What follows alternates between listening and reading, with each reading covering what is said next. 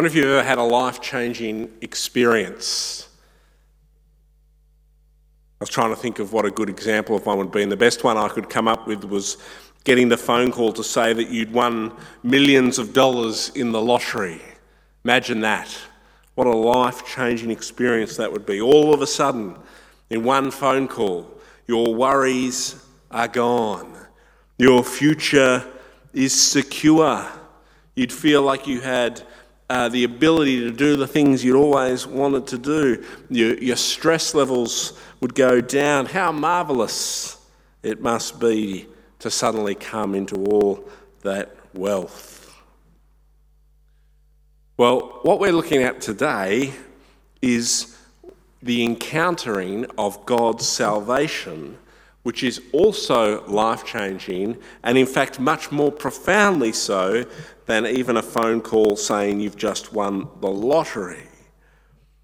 And the encounter of God's salvation, that life changing encounter, what we'll see is available to everyone through this servant that God promised in Isaiah. And we're going to take a look at that more in a moment. But first, for those uh, new or visiting or who uh, haven't been here for a couple of weeks, uh, we're in the middle, well, we're towards the end actually. We've got one week to go of a, a six week series where we're doing an overview of the book of Isaiah. It's a book in the Old Testament and it's a really important book uh, because it helps us uh, think about the promised salvation of God in Jesus. It's remarkable because it was written some 750 ish years before Jesus which is especially remarkable in light of things like the reading that Claire just read for us this morning. And what we know, as we've seen so far, is that in this book, God, through the prophet Isaiah, is announcing his judgment on the people of God for their sin. They have failed to be the people they have been called to be. They've failed to follow God and uh, they failed to turn back to God after multiple other prophets have come and warned. And so now Isaiah gets to come and say, Bad luck, it's all over. You're going to get exiled. You're going to get taken from the land God gave you into a foreign land, and you're going to be ruled by foreign kings, and there's going to be pressure to worship foreign gods. And yet, in the midst of Isaiah's announcement of this judgment of God, he litters a story of hope. God is not done with them. In fact, he is going to restore them. After they have been in exile for a while, God will judge those nations that uh, uh, caused them harm when they came through and brought them into exile, uh, and they, there will be a, a return to the Lord somehow. And what Isaiah begins to unpack in the second half of the book is just how it is that God's gift of restoration comes, a restoration that is pictured, uh, as we saw last week, as, as reviving water that brings life and salvation to those who have faith in God. And what we also began to see last week, but see uh, more fully now in this next section of the book, up to chapter, uh, the end of chapter 55, is that God's gift of restoration and salvation is going to come to the people through a servant. We heard of this servant last week. If you've got uh, the Bibles there, you flick them open to Isaiah chapter 42. Beginning at verse 1. Here is my servant, whom I uphold, my chosen one, in whom I delight. I will put my spirit on him, and he will bring justice to the nations. He will not shout or cry out or raise his voice in the streets. A bruised reed he will not break, a smouldering wick he will not snuff out. In faithfulness he will bring forth justice. He will not falter or be discouraged till he establishes justice on the earth. In his teaching, the islands will put their hope. This Saviour that God's going to send to bring his people back to him is the promised Saviour of nations, chosen by God to establish justice on the earth. And this servant gets referenced again and again throughout Isaiah in four places. If you want to get theologically nerdy, uh, and wow someone at a dinner party, you can say there are four servant songs in Isaiah. That's the first one, chapter 42. Uh, Isaiah talks about the servant again in chapter 49, verses 1 to 6. Listen to me, you islands, hear this, you distant nations. Before I was born, the Lord called me. From my mother's womb, he has spoken my name. He made my mouth like a sharpened sword. In the shadow of his hand, he hid me. He made me into a polished arrow and concealed me in his quiver.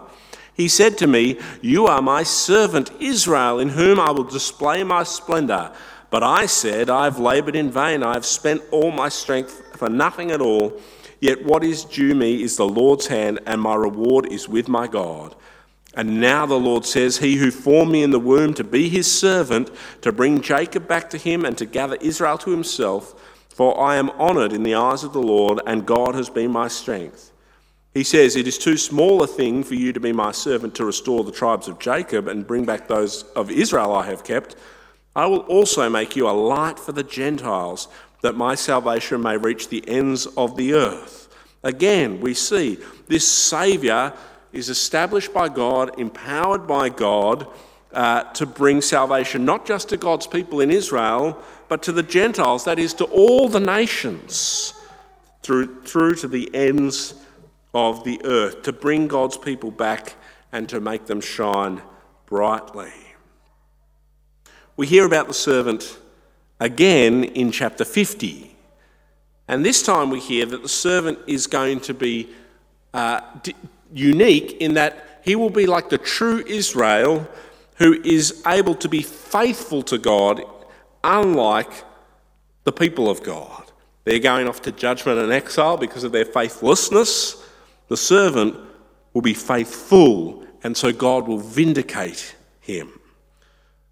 Chapter 50, verse 4 The sovereign Lord has given me a well instructed tongue to know the word that sustains the weary he wakens me morning by morning, wakens my ear to listen like one being instructed. The sovereign Lord has opened my ears. I have not been rebellious. I have not turned away.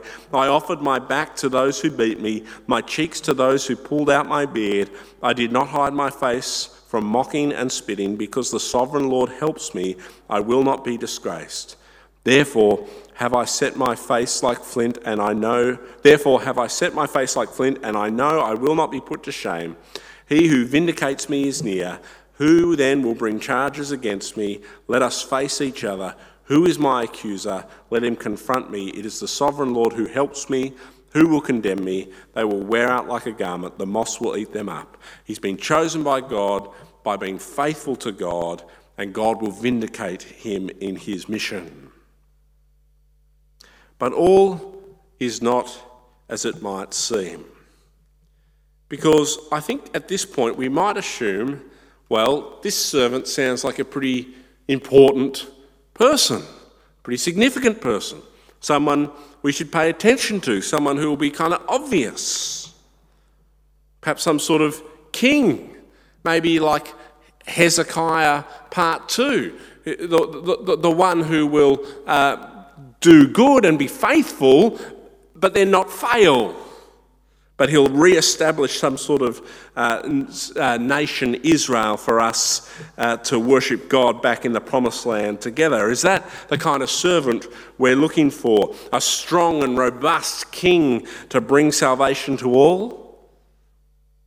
Well, that's what our reading today is about the final servant song, starting uh, in chapter 52 and uh, going through all throughout chapter 53.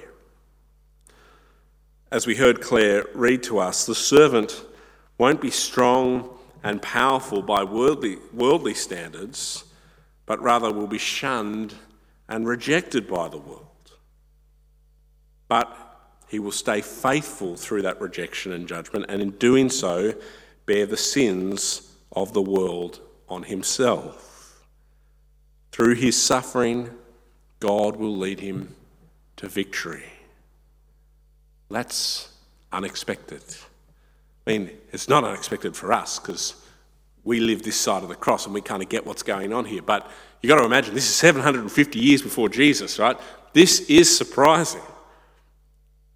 It's, it's so surprising that even when Jesus comes, people don't see what's in front of them because they're so still so they've got their mindset around a, a, a big, powerful, important king being the Messiah.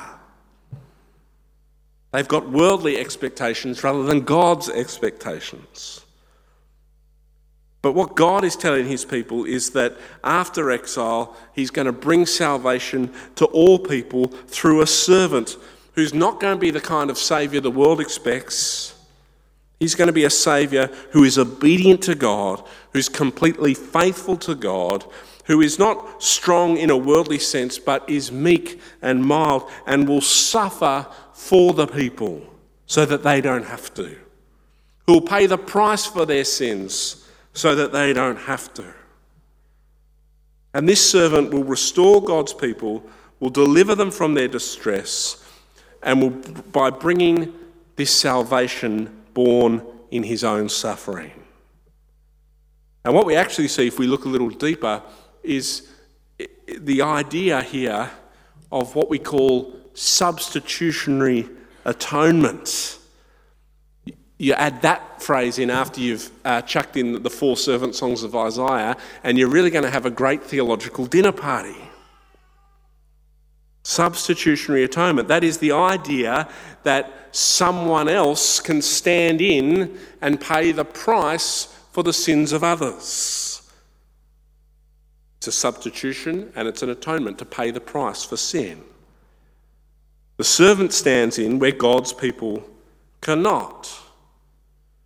You see, even the exile doesn't really pay for their sins.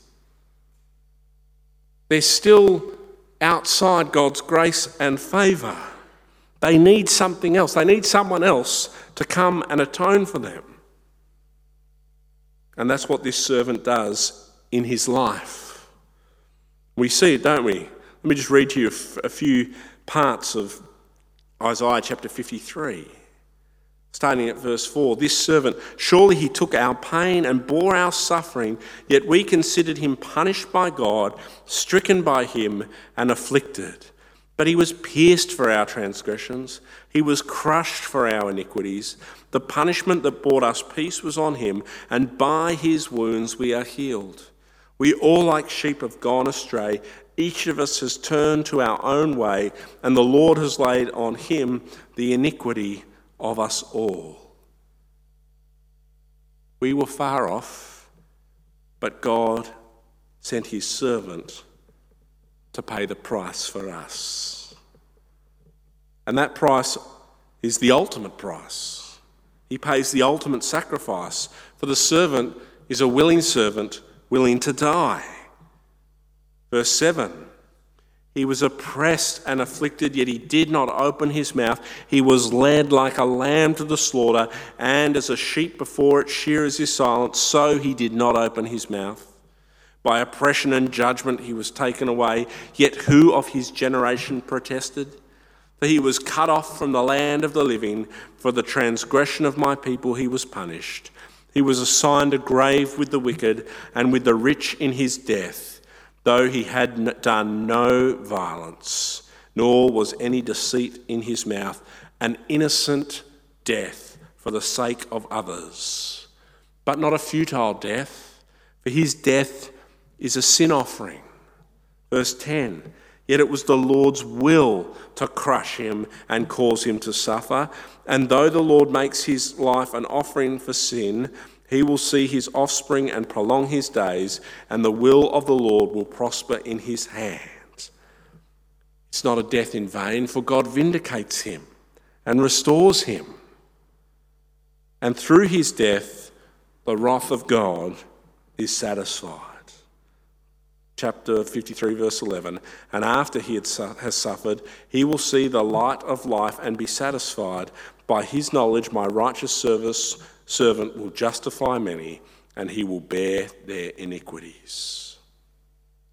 God's servant, through faithful obedience, enables God's sovereign plan to bring the people of God back from exile, that is, back from a state of being separated from God, to relationship to being with God again. And as the servant does this for God's people, so he does it for all people who look with the eyes of faith. So that's what the servant does. That's how God's going to bring about his promised hope to the people of God who are facing judgment in the book of Isaiah. The question is who is this servant?